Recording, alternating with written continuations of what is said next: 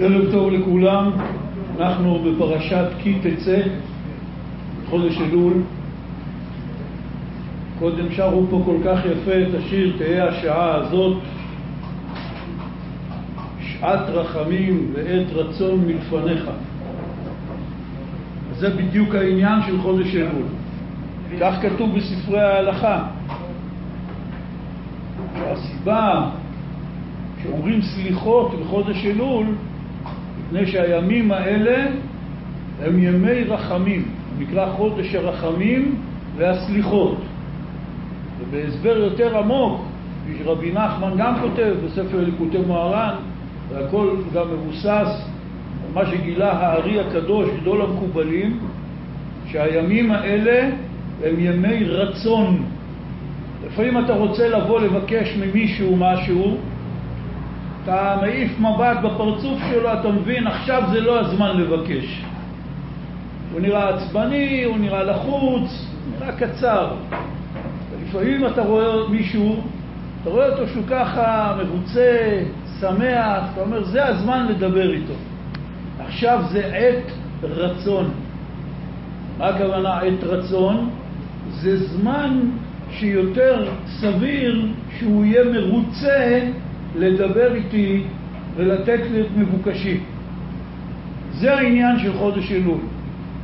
ימי רצון זה זמן שהקדוש ברוך הוא קרוב אלינו וזה עת רצון לבקש ממנו סליחה ומחילה ושנה טובה. מה הכוונה הקדוש ברוך הוא יותר קרוב? הפסוק אומר בנביא, דרשו השם בהימצאו, קראוהו בהיותו קרוב. הוראה הגיונית. אתה מחפש מישהו, עדיף שתחפש אותו בזמן שהוא נמצא. דרשו השם בהימצאו.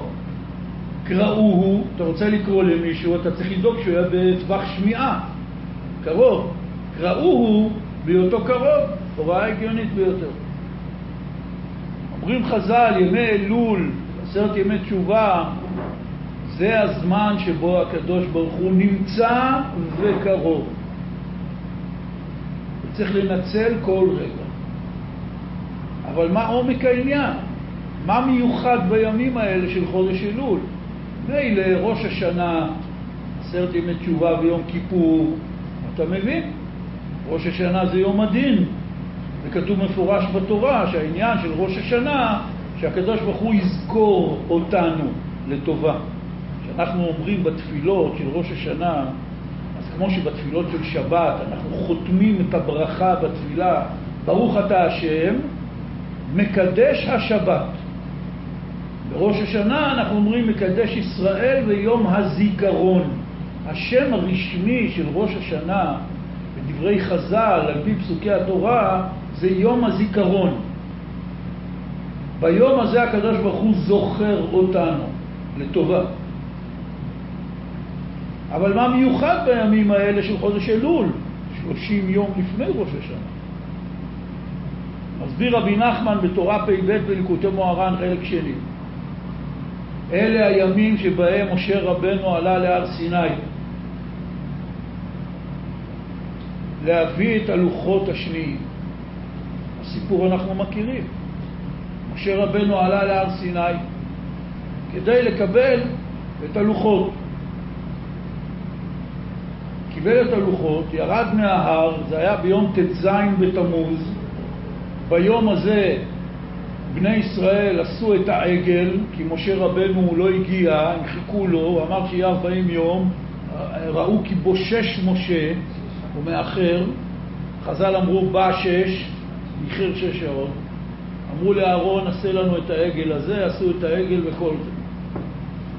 משה יורד מן ההר עם לוחות הברית, בי"ז בתמוז וט"ז בתמוז הם עשו את העגל, בי"ז בתמוז הוא יורד מההר והוא רואה אותם עובדים עבודה זרה. מה שבמתן תורה, לפני ארבעים יום, אמרו לכם, לא יהיה לך אלוהים אחרים על פניי. והוא זורק את הלוחות ומשבר אותם. יורד מההר, עושה תהליך טיהור רציני, מטיף מוסר לעם, ואז בראש חודש אלול הוא עולה להר לקבל לוחות פעם שנייה. אבל הוא צריך לרצות את הקדוש ברוך הוא. שהרי בפעם הראשונה הקדוש ברוך הוא אומר לו, לך רד כי שיחת עמך. עכשיו הוא צריך לרצות את הקדוש ברוך הוא. לבקש מהקדוש ברוך הוא שיסלח לעם ישראל על העבירה החמורה של עשיית העגל. וזה מה שהוא עושה שם, 40 יום. בקשת סליחה ומחילה, בקשה מהקדוש ברוך הוא שייתן לעם ישראל הזדמנות שנייה. ובאמת ביום כיפור הקדוש ברוך הוא, ביום הארבעים, נעתר לבקשת משה, ויאמר השם, סלחתי כדבריך. ואז יום כיפור נקבע לדורות בתורה כיום סליחה ומחילה. כי ביום הזה יכפר עליכם, מכל עוונותיכם תטהרו. הארבעים יום האלה שבהם בכיר הנבראים, משה רבנו איש האלוהים, היה בהר כדי לפעול לעם ישראל מחילה וסליחה ומתן תורה שני, לוחות שניים, אחרי חטא כל כך חמור, השהייה של משה 40 יום בהר סיני מראש חודש אלול עד יום כיפור, 40 יום, השאירה כזה חותם בזמן שימי אלול הפכו להיות ימי רצון. זה תהא השעה הזאת שעת רחמים ועת רצון מלפניך. זאת בקשה בתפילה, שהלחינו אותה עם ניגון מאוד יפה. אנחנו נמצאים בימי רצון. בימי רצון כאלה, שהקדוש ברוך הוא קרוב, ואפשר יותר להתקרב אליו ולפעול בקשת סליחה ומחילה, זאת העבודה של אלול.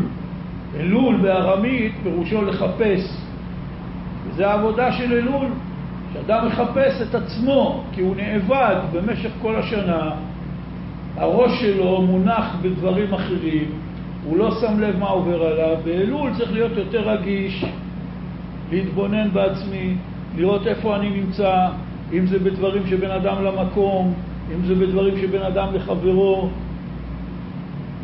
לחזור חזרה אל הדרך האמיתית והטובה.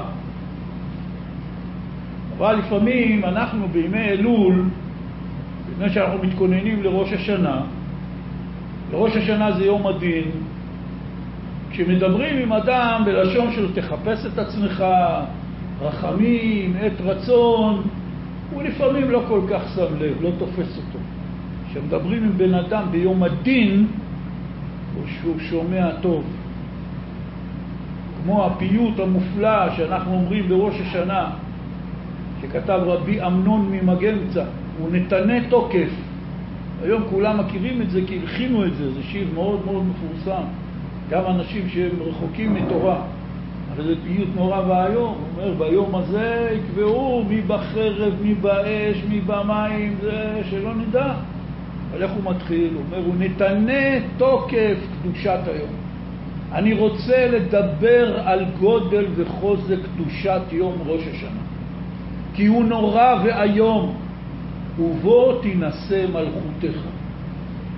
כולם זוכרים את נתנה תוקף, בגלל שכתוב שם את כל האפשרויות שלא נדע של דין. זה אנשים שומעים, הם מוכנים לשמוע. אז איך מכינים את עצמי ליום הדין? מה העניין של ראש השנה? העניין של ראש השנה, יש שני דברים. העבודה של ראש השנה והמצווה של ראש השנה. מה המצווה של ראש השנה? יפה, אשרינו. שמיעת שופר, לתקוע בשופר או לשמוע כל שופר. זאת המצווה, רק מצווה אחת יש בראש השנה. כמו בסוכות יש סוכה וארבעת המינים, בפסח יש אכילת מצה, סיפור יציאת מצרים וכן הלאה, ובראש השנה יש מצווה אחת, שופר. מה העבודה של ראש השנה? אנחנו יודעים, גם לפי דברי חז"ל בגמרא, וגם לפי הנוסח של התפילות שתיקנו לנו אנשי כנסת הגדולה. במחזור, התפילות שאנחנו מתפללים. אתה קורא שם, אתה מבין מה הם רצו ללמד אותנו, מה העניין של ראש השנה. והעניין הוא להמליך את הקדוש ברוך הוא. רק על זה מבקשים בתפילות. בכל זאת, ראש השנה, רוצים גם לבקש שיהיה שנה טובה מבחינה בריאותית, ויהיה פרנסה, ויהיה שלום ושלווה ונחת ושמחה. אז מוסיפים עוד כל מיני, הוסיפו כל מיני תפילות נוספות, אבל התפילות המקוריות, מה שקבעו, זה על המלאכת השם בעולם. כלומר, העבודה של ראש השנה זה עבודה ביני לבין הקדוש ברוך הוא. אבל חודש אלול זה חודש של חיפוש עצמי, זה חודש ההכנה להמלאכה של הקדוש ברוך הוא. איך? על ידי שאני הופך להיות אדם יותר טוב. כי חכמינו אמרו שיום הכיפורים מכפר עבירות שבין אדם למקום, אבל עבירות שבין אדם לחברו אין יום הכיפורים מכפר, אלא צריך ללכת ולבקש סליחה, ומי שפגעת בו, שיסלח לך וימחל לך. דיברתי לשון הרע על מישהו או פגעתי במישהו, זה שאני אתפלל על זה יום ולילה לפני הקדוש ברוך הוא, זה לא יעזור. צריך שהוא יסלח לי, שהוא ימחל לי.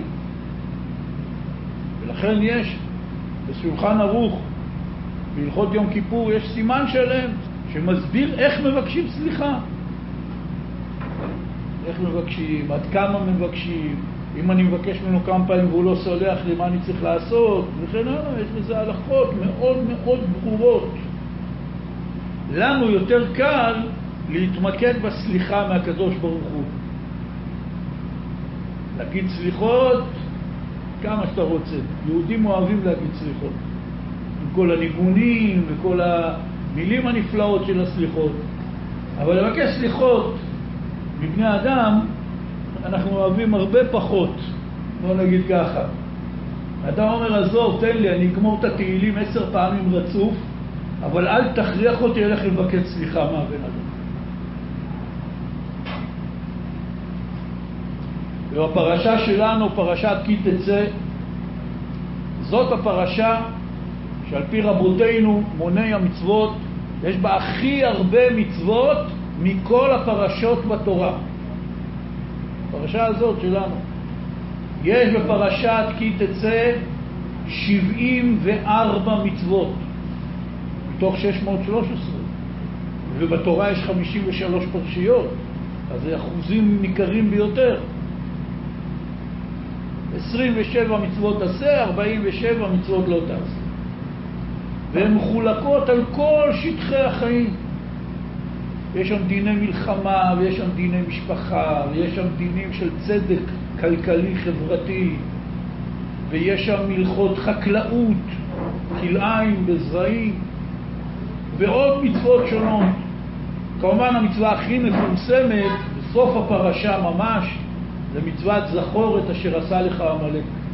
אבל זה מעניין שבחודש אלול אנחנו קוראים את הפרשה הזאת, פרשת כי תצא, שיש בה כל כך הרבה סוגי מצוות על כל תחומי החיים, זה יכול להיות תזכורת מאוד טובה עבורנו. שהתורה מתפרסת על כל התחומים שיש לאדם. שכל פעולה ופעולה של האדם היא צריכה להיות חדורה בתורה, בקשר עם הקדוש ברוך הוא. ואצלנו לא מספיק סתם אמונה, שאדם מאמין שיש בורא לעולם. כי הקדוש ברוך הוא נתן מצוות. וכמו שדוד המלך אומר בפסוק, כל מצוותיך אמונה. כל מצוותיך אמונה. הוא מסביר רבי נחמן שהמילה מצווה היא באה מלשון חיבור. צוותא, אנחנו משתמשים הרבה במילה צוות. מה זה צוות? קבוצת אנשים שחיברת אותם למען מטרה מסוימת, זה נקרא צוות. איך קוראים כשאתה אוסף צוות? לצוות. יש כזאת מילה. ממילא המילה מצווה פירושה חיבור בין הקדוש ברוך הוא לאדם. בשביל זה האדם נברא, שיהיה לו חיבור עם הקדוש ברוך הוא. זה נעשה על ידי המצוות. והנה פה בפרשה יש 74 מצוות בכל תחום אפשרי. הכל נפלא. אבל לקיום המצוות יש תנאי. יש כמה תנאים. אבל אחד התנאים החשובים ביותר זה שצריך לקיים אותם בשמחה. יש בפרשת כי תבוא, שבוע הבא, אנחנו נקרא את הקללות שלא נדע בצרות. שהתורה אומרת, אם לא תתנהגו כמו שצריך, אתם תקבלו מכות. ויש שם דברים נוראים. הדבר היחידי שיכול להרגיע אותנו, שכל מה שכתוב שם כבר קרה. עברנו את כל הקללות האלה בהיסטוריה שלנו, כולם, זה נבואות מדויקות. בסוף הרשימה כתוב מה הסיבה שקיבלנו עונשים. וכתוב שם, תחת אשר לא עבדת את השם אלוקיך בשמחה ובטוב לבב מרוב כל. מה זה תחת? תחת זה כוונה מכיוון ש... מכיוון שלא עבדת את השם אלוקיך בשמחה ובטוב לבב, אז קיבלת מה שקיבלת. וכל גדולי חכמי ישראל למדו מהפסוק הזה שיש תנאי גדול מאוד שצריך לקיים מצוות בשמחה. וכאשר האדם לא מקיים את המצוות בשמחה, העיקר חסר מן הספר. זה כמו שאני הבאתי מתנה למישהו, מתנה מאוד יפה. והוא אומר לי תודה, כזה כלאחר יד, כאילו עושה טובה לאנושות. לא השתכנעתי. אבל אם הוא אומר לי בעיניים נוצצות, בחיוך, תודה, אז המילה תודה לא חשובה לי, מה שחשוב לי זה השמחה שלו במתנה, נכון? כך זה גם אצל הקדוש ברוך הוא. נתן לנו מתנות, נתן לנו מצוות, אנחנו כולנו אומרים, כולם מכירים את האמרה הזאת. רבי חנניה בן הקשיא אומר, רצה הקדוש ברוך הוא לזכות את ישראל, לפיכך הרבה להם תורה ומצוות. התורה והמצוות זה מתנות, זה זכויות. כאשר הקדוש ברוך הוא נותן לי מתנה ואני צריך לקיים מצווה, לצורך העניין, לברך ברכת המזון, להניח תפילין, לשמור שבת, אני צריך להראות שאני שמח במתנה הזאת, זה הדבר הכי חשוב כאן, ביחסים ביני לבינו. כמו שביחסים ביני לבין אדם אחר, שהוא נתן לי מתנה, עיקר העניין עכשיו זה השמחה שלי במתנה. אתה הולך, משקיע, מתאמץ, קונה לילד שלך איזו מתנה ליום הולדת, משהו ככה רציני, איזה טרקטור עם מנוע, משהו רציני. אתה נותן את זה, אומר לך, טוב, בסדר, תודה, לא מסתכל על זה אפילו, אתה מתרתח. ואז אתה אומר לו, איך אתה מתנהג? הוא אומר, מה אתה רוצה? אמרתי לך תודה. ככה לא אומרים תודה. תודה אומרים בשמחה. המילה תודה לא מעניינת, מה שמעניין זה לראות שאתה שמח במתנה. זה בדיוק העניין, הקדוש ברוך הוא רצה לזכות את ישראל והרבה להם תורה ומצוות, אני צריך להראות לו שאני שמח בזה. וזה לא סתם איזה רעיון, כי כתוב בתורה את המילה בשמחה. הרמב"ם למד את זה להלכה. בהלכות לולב, בסוף הלכות סוכות. הרמב"ם אומר, השמחה בעבודת האל, עבודה גדולה היא. ומי שמזלזל בה, אומר הרמב"ם, תקשיבו, זה מפחיד, זה הרמב"ם. הוא אומר, הוא חוטא ושוטה וראוי להיפרע ממנו. כך הרמב"ם אומר. הרמב"ם אומר, אתה מזלזל בשמחה ומצוות, אתה חוטא ואתה שוטה, אין לך, אין לך שכל. וראוי להיפרע ממנו. הוא צריך להיענש. עד כדי כך. הכרה. כי כתוב בתורה, אומר הרמב"ם, תחת אשר לא עבדת את השם אלוקיך בשמחה ובטוב לבב מרוב כל. התורה אומרת שזאת הסיבה לכל העונשים, שלא שמחת במצוות, לא שלא קיימת את המצוות. עבדת את השם אלוקיך, אבל לא בשמחה. הרמב"ם מביא שם את העניין של העונש גם.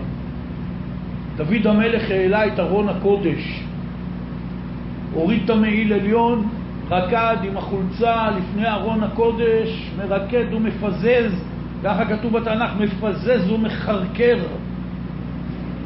מחלק לכל העם מתנות, שמחה גדולה. אשתו, קראו לה מיכל, היא הייתה בת של שאול המלך, והיא הייתה אשתו של דוד המלך. היא הייתה כנראה אישה מאוד רצינית, מלכותית. הסתכלה מהחלון, ראתה אותו רוקד ככה כאחד העם, לא מצא חן בעיניה, אמרה לו איזה משפט חריף, כאילו אתה מבזה את עצמך, אתה מלך, מה אתה רוקד רק עם חולצה מול כולם, מחלק להם מתנות, זה לא התנהגות מלכותית. אמר לה, ונקלותי עוד מזאת. את חושבת שיש לי פה קלון? זה התנהגות קלה דעת, עוד לא יצאתי ידי חובה. ונקלותי עוד מזאת.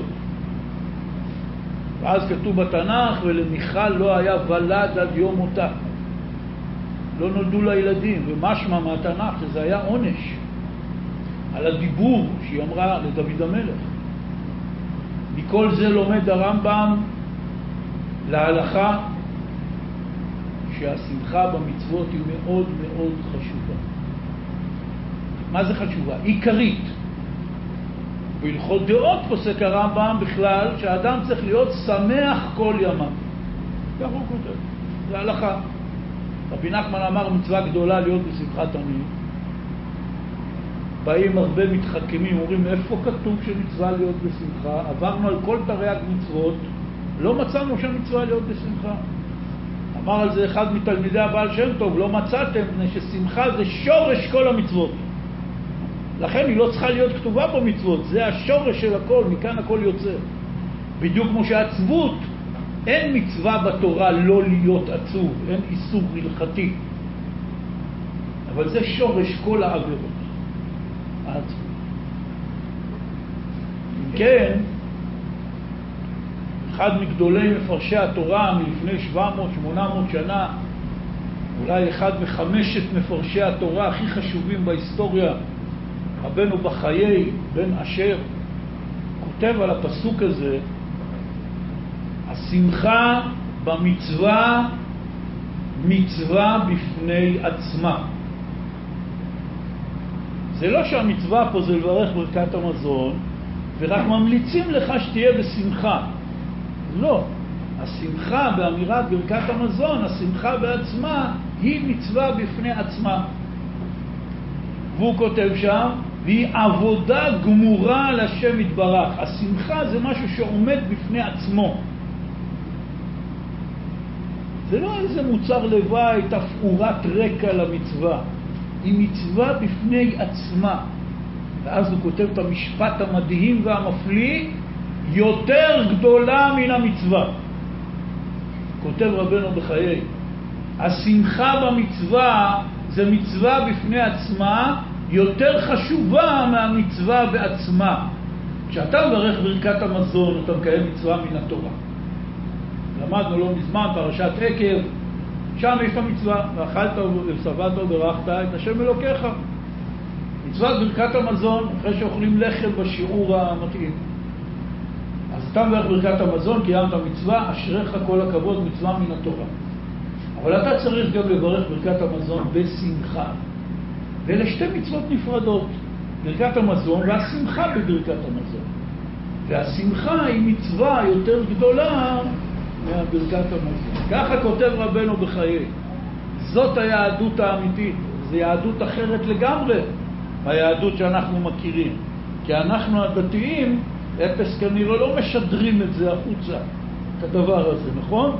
אנחנו מקיימים מצוות, אבל מי שיראה אותנו קיים מצוות, הוא לא ילך שבי אחרי השמחה המופלאה שאנחנו משדרים כאשר אנחנו מקיימים מצוות. אנחנו יודעים להיות שמחים כשאנחנו שמחים. ניסיתי לאפות עוגה ואני רע בזה מאוד, ופתאום יצא לי עוגה מוצלחת, אז אני שמח. מישהו אמר לי, זו בשורה טובה, אז אני שמח. הרווחתי כסף, אז אני שמח, וכן הלאה. להיות שמח במצוות, רוב האנשים שתדברו איתם, גם אם הם תלמידי חכמים, במשפט הראשון יגידו לך, מה זאת אומרת? איפה זה כתוב? צריך לשמור מצוות. מי אמר שצריך להיות שמח? ואז אתה מראה לו את הציטוטים. אז הוא אומר, אה, כן, נכון, נכון, שכחתי. הבעיה זה לא ששכחת, כי אני לדוגמה זוכר את זה, אבל לי ולך יש אותה בעיה, אני זוכר את זה ולא מקיים את זה. אתה שכחת את זה, וגם אחרי שאתה נזכר אתה לא מקיים את זה. אנחנו צריכים תהליך של שיקום מחדש. זה חודש אלול. חודש אלול זה לא זמן של פחדים מגזרות.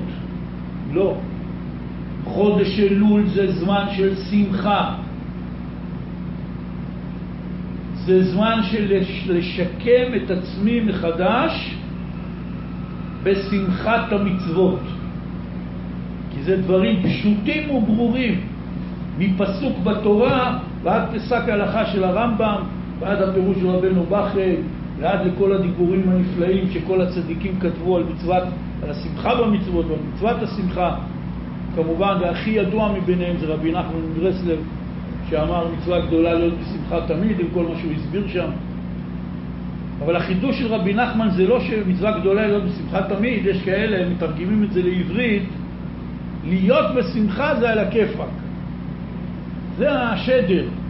רואים מדבקה, או שרים שיר, מצווה גדולה להיות בשמחה, וכולם מרגישים שהמסר פה, להיות בשמחה זה ממש נפלא. וזה לא כתוב שם. זה לא מה שהוא התכוון. כי ראינו מה, מהפסוקי התורה או מהקדמונים המפרשים שהיו מאות שנים לפני רבי נחמן, שיש מצווה לעשות מצוות בשמחה. והרמב"ם פסק יותר מחמש מאות שנה לפני רבי נחמן, שהאדם צריך להיות שמח כל ימיו. כלומר, מצווה גדולה להיות בשמחה תמיד. בעצם אין כאן שום חידוש למי שבקיא במקורות. אז מה כן החידוש של רבי נחמן? כי רבי נחמן בכל דבר שהוא אומר יש איזה נקודה, איזה גרעין של חידוש. החידוש הוא שרבי נחמן בא ואומר שם בתורה הזאת בליקוטי מוהר"ן, חלק שני, תורה כ"ד, האדם נמשך אל העצבות ואל העצלות. הוא אומר, כל אדם מלא איסורים תמיד. הוא אומר, קשה לאדם לשמוח בגלל פגעי ומקרי הזמן. מה שעובר עליו. אתה בא לבן אדם, אומר, תהיה בשמחה, אחי. אומר לך, מה, אתה יודע מה עובר עליי? איך אני אהיה בשמחה? על מה אתה מדבר? אתה מדבר שטויות. אומר רבי נחמן, אני יודע. אתם יודעים, זו תורה על שמחה, שרוב התורה מדברת על איסורים, פגעים, מקרים, עצמות, מחלות. רבי נחמן אומר, אני יודע שקשה. אז מה החידוש? החידוש שרבי נחמן אומר שם, בשביל הבריאות שלך, אתה צריך להיות בשמחה, כי העצבות זה אם כל המחלות, ושמחה זה רפואה. כמו שהיום יש ליצן רפואי. מקצוע רציני, אקדמי, לומדים את זה כי ראו שמצחיקים אנשים חולים, זה מזרז את תהליך ההחלמה שלהם. ועשו על זה מחקרים ויודעים בדיוק איזה חומרים כימיים במוח מופרשים כאשר האדם שמח באופן כזה שהם משפיעים על כלל המערכת בגוף. אומר רבי נחמן, בשביל הבריאות שלך אתה צריך להיות שמח ולכן אין ברירה. והוא כותב שם, לכן צריך האדם להכריח את עצמו, להתגבר בכל הכוחות, להיות בשמחה. זה החידוש. כי כשמדברים איתי על שמחה וכמה זה נפלא וחשוב והכול, אז אני אומר, אוקיי, קיבלתי. כשיהיה לי שמחה, אני אהיה בשמחה. לא יודע איך להיות בשמחה כשאני לא בשמחה, ועל זה רבי נחמן מדבר. אתה צריך להיות בשמחה גם כשאתה לא בשמחה. יש לו עצות לזה. לעשות כל מיני דברים שטותיים ולשמח את עצמך. לעשות את עצמך שמח. זה אחת העצות של רבי נחמן. בן אדם מכיר בזה ששמחה זה דבר מאוד חשוב, אבל הוא לא שמח. מה אתה רוצה שאני אעשה? תעשה את עצמך שמח. בכאילו, כמו בסדנאות צחוק. בסדנאות צחוק מכריחים את כולם לעשות את עצמם צוחקים. צחוק מלאכותי. מי שינסה לעשות את זה, הוא לא צריך להיות סדנת צחוק, יכול לעשות את זה לעצמו. חמש דקות רצוף, תצחק בקול רם, תעשה את עצמך. אתה תרגיש הרבה יותר טוב אחרי החמש דקות האלה. למה? כי על פי המחקרים העדכניים ביותר, כשאדם עושה את עצמו צוחק, מופרשים בדיוק אותם חומרים במוח כמו שהוא צוחק באמת. תבדקו את זה. זה דבר פלאי. למה זה? כי הקדוש ברוך הוא נתן לנו מנגנון פלאי בגוף, איך לשמח את עצמנו, שיופרשו לנו בתוך הגוף כל החומרים האלה המרפאים, אבל בגלל שקשה מאוד להיות בשמחה, אז תעשה את עצמך שמח. זאת אחת העצות של רבי נחמן. אני הולך ברחוב, פרצוף תשעה באב, רבי נחמן אומר לא, תלך עם חיוך, אבל אני לא שמח. תעשה את עצמך, השמחה תבוא. זאת אחת העצות. יש לו עוד עצות. לרקוד, גם פה, להכריח את עצמך לרקוד. זה משמח את הגוף, פעילות גופנית בכלל, וכן הלאה. על עיקר העניין שהזמן של אלול זה לשקם את עצמי בתור יהודי שומר מצוות. עד כאן יחתמו על ההגדרה הזאת כל האנשים מכל הזרמים, אבל אז אנחנו צריכים להוסיף עוד משהו. אני צריך לשקם את עצמי בתחום שמירת המצוות, כשהדבר החשוב ביותר זה לעשות את המצוות בשמחה. וזה פשר הראשי תיבות שעוד נתנו הקדמונים המקובלים בחודש אלול, מאוד מאוד ידוע, אני לדודי ודודי לי, נכון? כולם מכירים את זה, שזה אלול.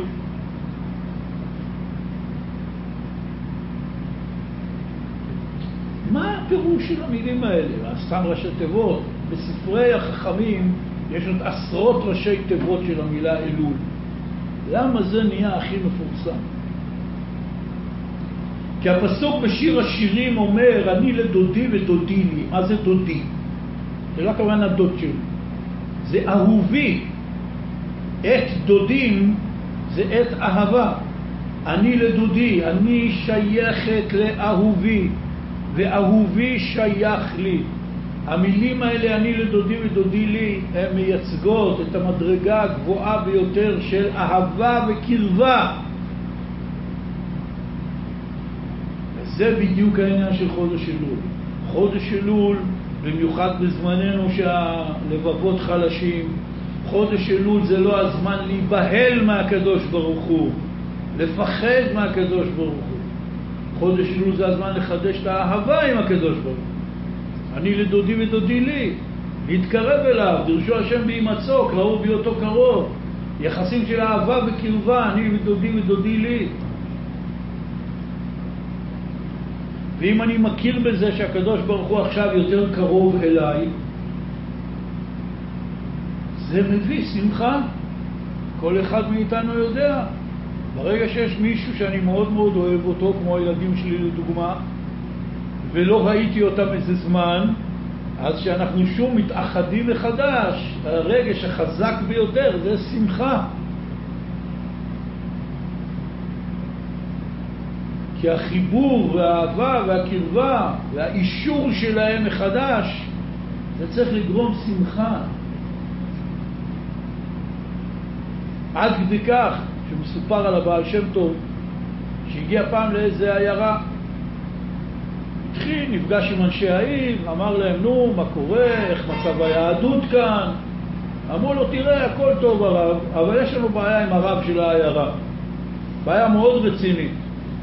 מה הבעיה איתו? אומרים לו, הוא השליח ציבור שלנו, ובסליחות הוא שר את כל הסליחות בניגונים שמחים. ואצל האשכנזים במיוחד נהוג שניגוני הסליחות הם ניגונים של בקשת רחמים ותחנונים, לא עכשיו ניגונים שמחים. אצל הספרדים השתבח שמו חתנו לפניך. מה השמחה פה בדיוק? שברת למישהו את החלון של האוטו, אתה בא אליו, וואלה אחי, שברתי לך את החלון, הכל טוב. איזה מין בקשת סליחה זאת? אבל הספרדים גילו מראש את הסוד שהבעל שם טוב גילה לבני אותה עיירה. קרא לרב, אמר לו, מה העניין שאתה אומר סליחות בניגונים שמחים? אמר לו הרב, אני בא ועומד בחודש אלול, קרוב לראש השנה, שהרי האשכנזים אומרים סליחות רק בשבוע שלפני ראש השנה, לא כל החודש. הוא אומר, אני עומד ככה בחודש אלול, לפני ראש השנה, ואני נזכר שעכשיו זה אני לדודי ודודי לי, ואני קרוב לשם יתברך, והוא עומד ושומע, איך אני יכול לא לשמוח? אמר לו הבעל שם טוב, יישר כוח, אתה צודק. אנחנו יכולים לעמוד ולדבר עם השם יתברך ששומע אותנו כולנו ביחד, בקבוצה, אומרים חטאנו לך, רחם עלינו, והוא מרחם עלינו, אז למה שלא נשאיר בשמחה? חטאנו לפניך. אנחנו חוגגים את ההזדמנות שאנחנו קרובים לקדוש ברוך הוא ויכולים לדבר איתו. כי הסיבה שתיקנו לנו הקדמונים להגיד סליחות בחודש אלול, מפני שזה הזמן של קראו בהיותו קרוב. עכשיו הוא קרוב, אפשר לדבר איתו. מישהו רוצה לתפוס מילה עם איזה מישהו חשוב, לא מצליח לקבוע תור, פתאום אחד אומר לו, הנה, הנה, נו, רוץ, רוץ מהר, תפוס אותו. ויש לך פה איזה חלון הזדמנויות, עשרים שניות, אתה יכול להגיד לו, תשמע, יש לי איזה עניין, צריך לדבר איתך. בחודש אלול יש לנו חלון הזדמנויות של שלושים יום לדבר עם הקדוש ברוך הוא, שמחים בזה. כמו שיש מדרש של חז"ל שהמלך נמצא בשדה אז יותר קל לקבוע איתו ראיון. וכולם מכירים את זה מתורת חסידות חב"ד ששם מדברים הרבה מאוד על המדרש הזה. והכל שואף בעצם לאותו עניין. חודש אלול זה חודש הקרבה קרבה לקדוש ברוך הוא. מה משמעותו הקרבה לקדוש ברוך הוא? על פי המושגים של אבותינו ואימותינו ורבותינו, להתקרב לקדוש ברוך הוא, להשתפר בתורה ומצוות, בלימוד מה הקדוש ברוך הוא רוצה ממני, וניסיון גם לבצע את זה. זאת תקיעת שופר. הרמב"ם כותב על ראש השנה. הוא אומר, מה אומר השופר? זה המקור של זה מחז"ל. מה אומר המילה שופר? מה צועק השופר? מה תקיעת השופר אומרת? שפרו מעשיכם. שפרו מעשיכם. אנחנו מכירים את המילה כי בעברית המודרנית אנחנו משתמשים בה הרבה, שיפור, לשפר, אבל מה זה המילה הזאת? מאיפה היא באה? היא באה ממילה ארמית. בארמית שפירו פירושו יופי. יופי. שפרו מעשיכם, תייפו את מעשיכם. אדם בחודש אלול מסתכל בראי, הרוחני. הוא לא נראה טוב. בן אדם שמסתכל בראי ולא מוצא חן בעיניו איך הוא נראה, מה הוא עושה? מתחיל לסדר את עצמו, נכון? לסדר זה, את השיער, את הזה. מתחיל להשתפר, לייפות את עצמו מול הראי, זה מה שאנחנו עושים באלול, אני מתחיל לייפות את עצמי לקראת רגע שיא שבראש השנה, ביומיים של ראש השנה, השנה, ראש השנה יוצא שבת וראשון, אז תוקעים בשופר רק ביום ראשון. אני עומד ברגע השיא של תקיעת השופר והוא אומר לי, תייפה את עצמך אחי, אתה לא נראה טוב. אתה לא נראה טוב. שפרו מעשיכם, שהכל יותר יפה. מה זה יפה? מה, איך המילה יפה נכנסת פה? ההגדרה של יופי זה שיש כל החלקים מתואמים ביניהם בהרמוניה, זה נקרא יופי. יש אחד, יש לו אף יפה, אבל בתוך הפנים שלו כרגע זה לא נראה יפה, זה גדול מדי, זה קטן מדי. התאימות של כל החלקים בכל דבר, לא משנה במה זה, זה יכול להיות בפנים של בן אדם, בגוף של בן אדם או בעניינים אחרים. התאימות בין כולם, יש סדר, קוראים לזה הרמוניה, שכל החלקים מתואמים ביניהם בצורה שלמה. זאת ההגדרה של יופי על פי הפילוסופיה. אני לא המצאתי אבל זה בדיוק, יפו מעשיכם, שפרו מעשיכם. תהיה יותר יפה, מה מבקשים ממך? אף אחד לא מאיים עליך. מדברים איתך, ממליצים לך, אתה לא נראה טוב, תהיה יותר יפה. תייפה את עצמך, תייפה את מעשיך, פירוש, תעשה סדר במעשים שלך. קודם כל שכל חלק יהיה יותר מדויק, ושכל החלקים יהיו מתואמים ביניהם. זה עיקר העניין. זה חודש אלול. וכל הקדושה הזאת של הימי רצון, כי בימים האלה הצדיק האמת הגדול, בחיר הנבראים, אדון הנביאים, משה רבנו, עסק במה שאנחנו לא יכולים לתפוס אפילו באופן תיאורטי, מה זה? היה 40 יום בשמיים. לפעול אצל הקדוש ברוך הוא סליחה ומחילה על חטא העגל, ושייתן להם הזדמנות שנייה. עכשיו, אם היינו מדמיינים דו-שיח כזה בשמיים, הקדוש ברוך הוא אומר לו, אבל משה, הם גרועים. יש מתן תורה, את שתי הדיברות הראשונות הם שמעו בעצמם, אחת, אנוכי השם אלוקיך שהוצאתיך מארץ מצרים. הדיבר השני, לא יהיה לך אלוהים אחרים פניי, לא תעשה לך פסל וכל תמונה. לא עברו ארבעים יום שהם שמעו במו אוזניהם במתן תורה, הם עושים עגל ואומרים אלה אלוהיך ישראל אשר הוציאוך מארץ מצרים, אפשר להבין דבר כזה? ועושים תמונה ופסל. חז"ל אמרו שהלימוד זכות על עם ישראל, שמי שהתחיל את היוזמה הזאת, מי שביצע אותה, זה היו הערב רב, גויים שעלו עם עם ישראל. אבל יש גם פירוש על פי פשט, והפירוש על פי פשט אומר רבי נתן, תלמידו של רבי נחמן, ממעשה העגל לומדים דבר מאוד חשוב לכל אחד מאיתנו, עד כמה גדול כוח הבחירה. אנחנו משלים את עצמנו ואומרים לעצמנו ככה, אם אני אזכה לאיזו התגלות אלוהות, אתה יודע מה, בלי הגזמות, אבל אם הייתי זוכה להתגלויות כמו רבי דוד אבוחצירא, בטוח לא הייתי חוטא לעולם. או כמו שאומרים החבר'ה, שאתה מתווכח איתם על יהדות, תראה לי, אז אני אאמין. גם אם אני אראה לך, אתה, זה לא יעזור שום דבר. עם ישראל היו במתן תורה.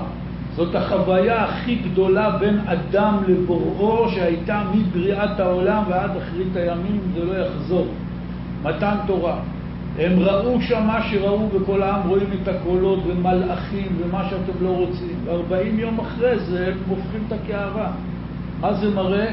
יש לאדם כוח בחירה, ואם הוא לא משתמש בו לטובה ועל ידי היצר הטוב, הוא משתמש בו ביצר הרע.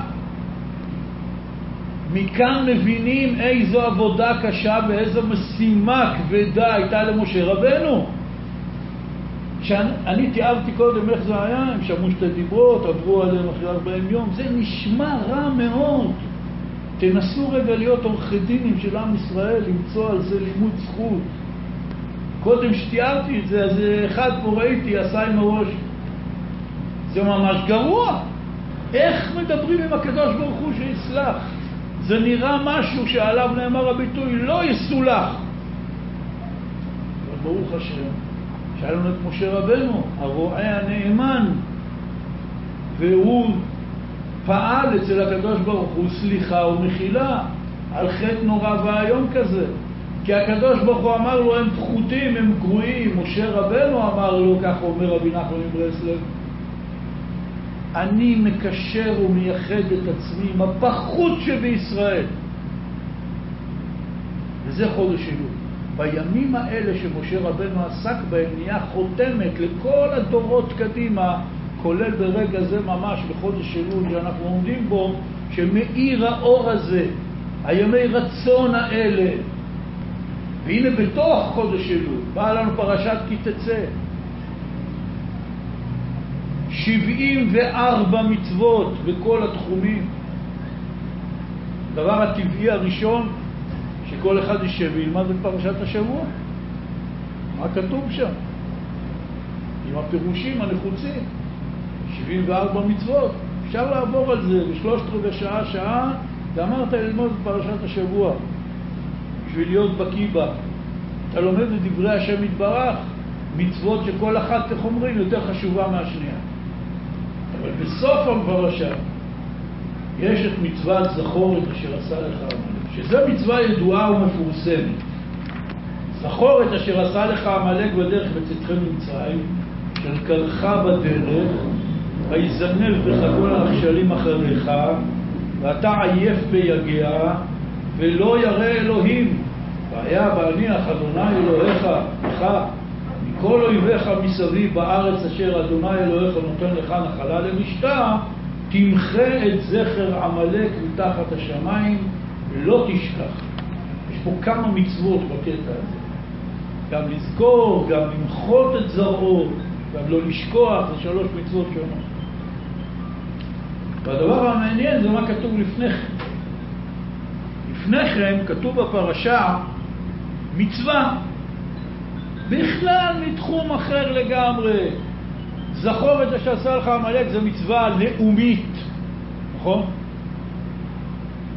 שהקדוש ברוך הוא אומר, אתה לא מבין לאן הדברים מגיעים, הוא קרחה בדרך, הוא זינב בך את הנכשלים אחריך, בזמן שאתה היית עייף ויגע, ועמלק לא היה ירא מאלוקים, ולכן מגיע לו עונש חמור, ואתה צריך למחות אותו מעל פני האדמה.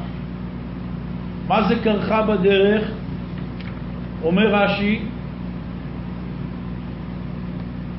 לשון מקרה, דבר אחר לשון קרי וטומאה, דבר אחר לשון קור וחום, צימנך ואפשירך מרטירתך.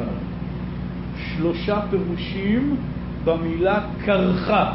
זו מילה שאנחנו לא משתמשים בה. על פי הפשט, אולי כמו שהפירוש הראשון, קרחה, פירוש קרה לך. אנחנו לא משתמשים במילה הזאת. רש"י מפרש שלושה פירושים. קרחה מלשון מקרה. הוא בא וגרם לך לחשוב שהכל בעולם זה מקרה.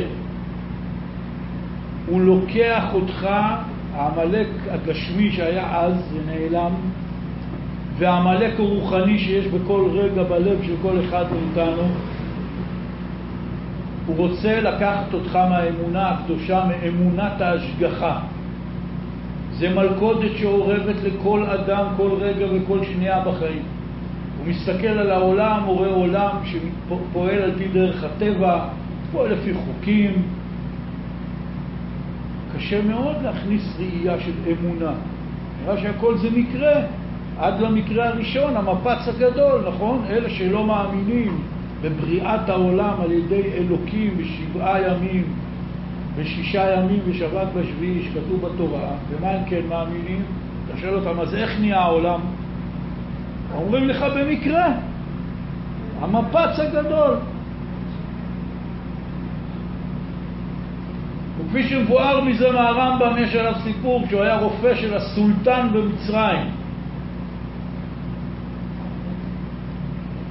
אמר לו הסולטן, אני רוצה שאתה ששכנע אותי שהעולם נברא על ידי אלוקים. אמר לו הרמב"ם, מחר אני, אני אכין את עצמי ומחר אני אסביר. למחרת הגיע, נתן לו דף נייר שעליו כתוב שיר יפהפה שבחי הסולטן. סולטן קורא, מתפעל עד עומק נשמתו. אומר, איך כתבת את השיר הזה? הוא אומר לו הרמב"ם, אל תשאל מה קרה. היה לי על השולחן דף נייר, לידו הייתה כסת עם דיו, ונתתי מכה לשולחן והדיו נשפך על הדף, ופתאום נהיה השיר הזה. סולטן אומר לו, תגיד, מה אתה צוחק עליי? מה, הם שופכים דיו על נייר, יכול להיות פתאום שיר? מה זה השטויות האלה? הוא אומר לו, על דף נייר עם שיר, אתה לא מאמין על זה? את כל, על כל העולם אתה כן מאמין לזה. פתאום משהו התפוצץ, ופתאום נהיה עולם שכל כולו סדר וחוקים ויופי ושלמות.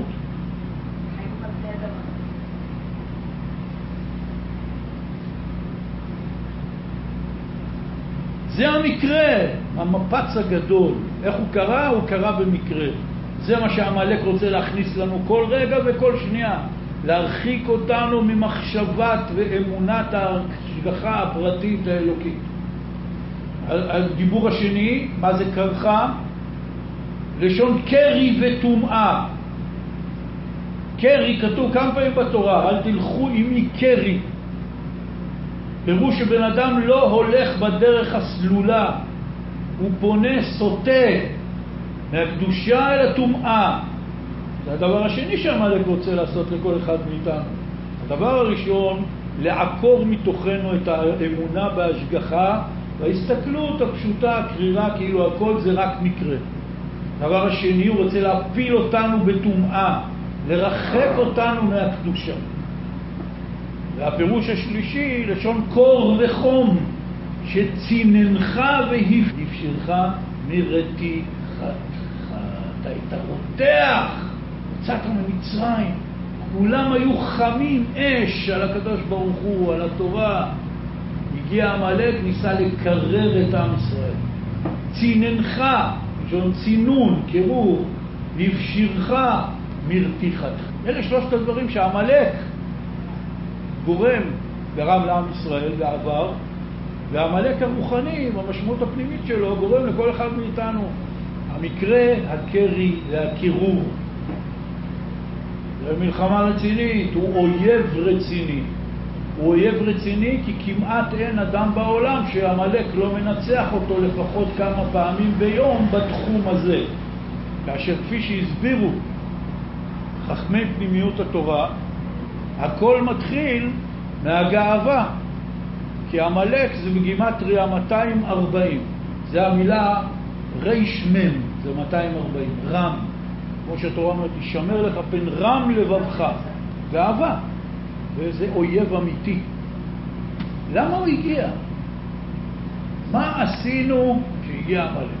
כתוב לפני כן בתורה ככה, לא יהיה לך בכיסך אבן ואבן גדולה וקטנה, לא יהיה לך בביתך איפה ואיפה, גדולה וקטנה, אבן שלמה וצדק יהיה לך, איפה שלמה וצדק יהיה לך, למען יאריכו ימיך על האדמה אשר אדוני אלוהיך נותן לך. כי תועבת אדוני אלוהיך כל עושה אלה, כל עושה עוול. צריך להסביר, במסחר של פעם לא היו משקלים דיגיטליים, כל דבר מוכרים היום במשקל, וגם אז, איך היו שוקלים? על ידי משקלות. זה מאזניים, בצד אחד שמים את הסחורה, בצד שני לוקחים משקלות, נגיד שיודעים שזאת שוקלת קילו, זאת שלושה קילו, שמים בצד שני עד שזה מתאזן, לפי המשקלות ששמת, אתה יודע בדיוק כמה המשקל. כשאני הייתי ילד, עוד, זה היו המאזניים בשוק, עם משקלות ממתכת כאלה, שעל כל משקולת היה כתוב 1 קילו, 2 קילו, 3 קילו, לפי זה היו. אז גם לפני כן היה את זה עם אבנים. הייתה אבן, היו רושמים עליה לצורך העניין קילו, או שם של משקל אחר, ולפי זה שוקלים. כשבן אדם בא לשוק, רוצה לקנות מלפפונים, תן לי בבקשה שלושה קילו, שם שקית על צד אחד של המאזניים, המוכר לוקח שלוש אבנים שעל כל אחת כתוב קילו, ושם על המאזניים השניות, וזה מתאזן. זה אבן גדולה וקטנה. לא יהיה לך שני סטים של משקלות, אחד שאתה מראה ואחד שאתה משתמש בו. זה אבן גדולה וקטנה. תיזהר, איסור נורא מהתורה. איפה ואיפה. לא, אל תעשה את זה. מה כן תעשה? אבן שלמה וצדק יהיה לך. האבן תהיה שלמה, לא פגומה. אם כתוב עליה קילו, היא צריכה לשקול בדיוק קילו, כי אחרת אתה גונב מהאדם השני. וצדק, אבן שלמה וצדק. אבן שלמה זה האביזר עצמו, וצדק. עכשיו זה כל כך חשוב וכל כך עקרוני בתורה, שבאופן נדיר לחלוטין, אני לא יודע אם יש עוד פסוק כזה בתורה, לא בדקתי, אבל לא נראה לי, הוא חוזר פעמיים על אותם מילים. הפסוק אומר, אבן שלמה וצדק יהיה לך, איפה שלמה וצדק יהיה לך, למען יאריכו ימיך וכו'. איפה שלמה וצדק, איפה שלמה וצדק. זה חשוב. למה? כי תועבת השם אלוקיך כל עושה אלה, כל עושה עוול. זה התמצית של מצוות שבין אדם לחברו. שיהיה עם ממון חברך חביב עליך כשלך, ובפרשה שלנו יש פסק, כמה מצוות שמדברות שאסור לעשוק אנשים. אבן שלמה וצדק, איפה שלמה וצדק. מה הקשר למצוות זכור אשר עשה לך עמלק? אומר רש"י, כתוב זכור את אשר עשה לך עמלק, מפרש רש"י, אם שיקרת במידות ומשקלות, הווה דואג מן גירוי האויב, שנאמר במשלי, מאזני מרמה תועבת השם, וכתוב שם אחר כך, בזדון ויבוא קלון. בזדון יבוא קלון. אתה במזיד מרמה את חברך במידות ומשקלות מזויפות, יבוא קלון. יבוא האויב. אם שיקרת במידות ומשקלות, הווה דואג מגירוי האויב. זה כל כך לא ידוע הרש"י הזה, שפשוט מזעזע. כולם יודעים שיש עניין בתורה של מידות ומשקלות, שצריכות להיות צודקות, וכולם בוודאי מכירים את כל העניין של עמלק. אף אחד לא מדבר על הקשר ביניהם.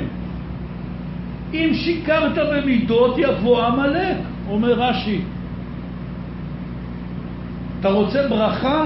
אתה רוצה הגנה מהאויב הכי נורא והכי מסוכן? מה עושים? מדליקים נרות לצדיקים? תולים קמעות על החומות של העיר? לא! תהיה ישר במסחר. זה מה שיגן עליך מהאויב. ואם תשקר חס ושלום במידות ומשקלות, הווה דואג מגירוי האויב. אלה שתי המצוות שגומרות את, או שני העניינים שגומרים את פרשת כי תצא. מידות ומשקלות מדויקות, ולזכור מה שעשה לנו עמלק, האויב הנורא.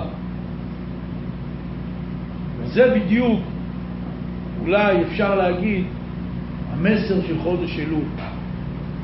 זה חודש חידוש הקרבה ביני לבין השם יתברך, בדרך של אהבה, אני לדודי ודודי לי. וזה הזמן שאני משקם את עצמי בתורה ומצוות. ועיקר השיקום, כמו שאמרנו, להתחיל לעשות מצוות בשמחה. להתחיל להתאמן בזה. פה ושם, עוד משהו. אני נלחם פה בקרב אגרוף נגד היצר הרע. כולנו אולי היינו רוצים שכל קרב אגרוף יהיה שהמתאגרף הגיבור יבוא ובמכה הראשונה נוקאוט מוחלט ליריב. אבל לא ככה הולכים קרבות אגרוף. אחד מכה בשני, שלא נדע.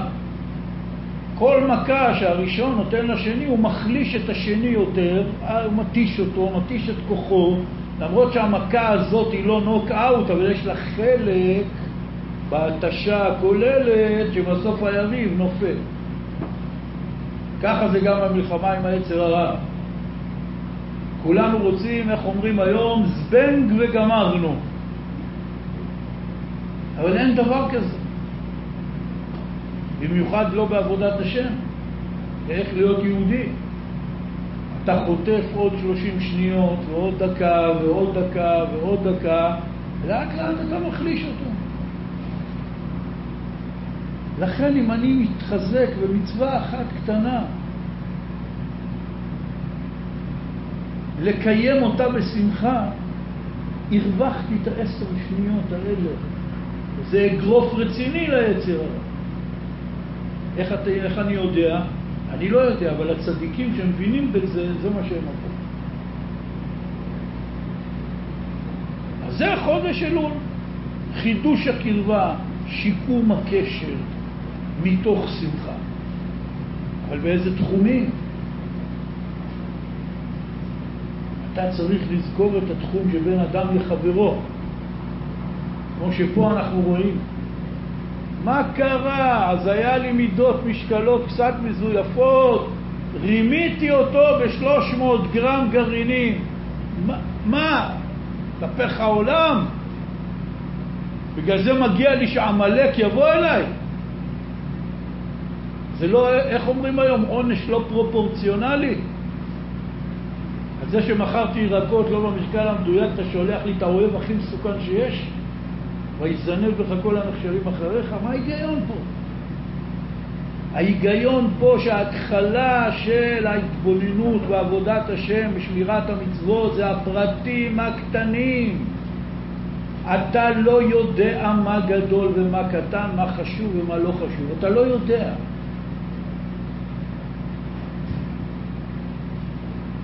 אמר לי פעם איזה רב, אנשים לא מבינים שאתה לומד תורה, שאתה מקיים מצוות, הם רואים שאנחנו משחקים פה בצעצועים.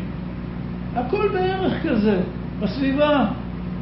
איך אומרים? העיקר בלב, הכוונה. הם לא מבינים שאנחנו לא משחקים פה בצעצועים, אנחנו מפרקים פה פצצות. בפירוק פצצה אין בערך. איזה בורג מוציאים ואיזה חוט חותכים לפני החוט הקודם, כי אם תחתוך לפני זה, הכל יתפוצץ. פה מפרקים פצצות. כל בורג, כל חוט, כל פרט במערכת המצוות הוא מחויב במציאות, הוא נצרך. ולכן צריך לדקדק בו, קודם כל לדקדק בו על פי ההלכה, לעשות את המצוות בצורה מדויקת על פי ההלכה, אחרי לימוד כמובן, והדבר השני, מדויקת מבחינת שמחה, מבחינת כוונה. לא מספיק רק לקיים את המצוות טכנית, של תוכן, התוכן, כוונת המצוות, השמחה במצוות. ולכן סוף פרשת כי תצא, אחרי כל שבעים ומשהו המצוות שהיא כבר אמרה לנו, בוא בוא תשמע שנייה. אנחנו נכנסים לך לכיס ואיך, כמה שוקלות האבני משקלות שיש לך בכיס, שהרי זה הפסוק אומר. לא יהיה לך בכיסך אבן ואבן גדולה וקטנה. נכנסים לך לכיס. תוציא מה שיש לך בכיסים, בוא נראה את האבני משקלות שלך. אנחנו רוצים ללמד אותך? שאם שיקרת במידות ומשקלות יבוא לך גירוי האויב, עמלק, אתה מגרה בעצמך את האויב הכי נורא שיש. שתדע שאין דבר גדול ואין דבר קטן, אין דבר חשוב ואין דבר לא חשוב. ולרמות יהודי ביותר משווה פרוטה זאת עבירה חמורה ביותר. תשים לב לדברים הקטנים. תתחיל לבדוק את עצמך. תבדוק את הכיס בהשאלה על עניינים רוחניים. אולי יש לך שם אבן גדולה, אבן קטנה, אין דיוק. לא יהיה לך בביתך איפה ואיפה. תבדוק את הכיס שלך, תבדוק את הבית שלך, תעשה בדק בית, בדק כיס. בטוח יש מה לשפר. אתה אומר, טוב, בסדר, זה דברים קטנים, בוא, בוא נסתכל בביג פיקצ'ר, כמו שהאמריקאים אומרים. נסתכל בגדול. הבגדול הזה זה זיוף אחד גדול, זה בלון מנופח. כי כל דבר גדול מורכב מהפרטים הקטנים. החללית שבה טס אילן רמון, זיכרונו לברכה, אתם מתארו לכם מה זה חללית? כמה חלקים יש בה? אולי מאות אלפי חלקים. עבדו עליה אלפי מדענים. תחשבו רק על הספרים של התוכניות של חללית, בטח יכול למלא אולם. חללית זאת המכונה הכי עוצמתית והכי משוכללת שהמין האנושי המציא, עד היום הזה. שהיא מאפשרת לעזוב את כדור הארץ ולטוס לחלל, והיא מאפשרת, מלבד כל העניינים הטכנולוגיים שיש בה, לבני אדם לחיות, לנשום, לאכול, לפעול בתנאים שבן אדם לא יכול להתקיים בהם. זאת מכונה רצינית ביותר. למה? מה קרה לחללית? למה היא התפוצצה? אחרי כל המחקרים התברר, החללית מצופה בלוחות של מתכות מאוד מיוחדות נגד החיכוך והאש של הכניסה לאטמוספירה. הלוחות האלה מחוזרים, מחוזקים בניטים, דרגים כאלה קטנים. בורג אחד השתחרר. הלוח התכופף מהרוח, ואז הוא העיף עם עצמו את הלוחות האחרים שהיו לידו, ואז החיכוך והאש שרף ופוצץ את החללית. בגלל בורג המכונה הכי משוכללת, הכי עוצמתית, הכי מורכבת שיש בעולם, התפוצצה בגלל בורג קטן. אז אל תגיד לי, בוא נסתכל בתמונה הגדולה. אתה תתחיל לחפש את הבורג הקטן אצלך, שהוא לא עובד. זה גם כן סתם משל ודוגמה ולא הכי מוצלחת. כי באמת במצוות אנחנו לא יודעים מה מצווה גדולה ומה מצווה קטנה. אין לנו שום מושג. ככה חז"ל אמרו. יש מצווה קלה, יש מצווה חמורה, אני לא יודע מה קלה ומה חמורה. זה התהליך של החשבון נפש, של ההתבוננות, של החיפוש של אלול. המטרה, קרבה ואהבה עם השם יתברך מתוך שמחה. זאת המטרה. האמצעי,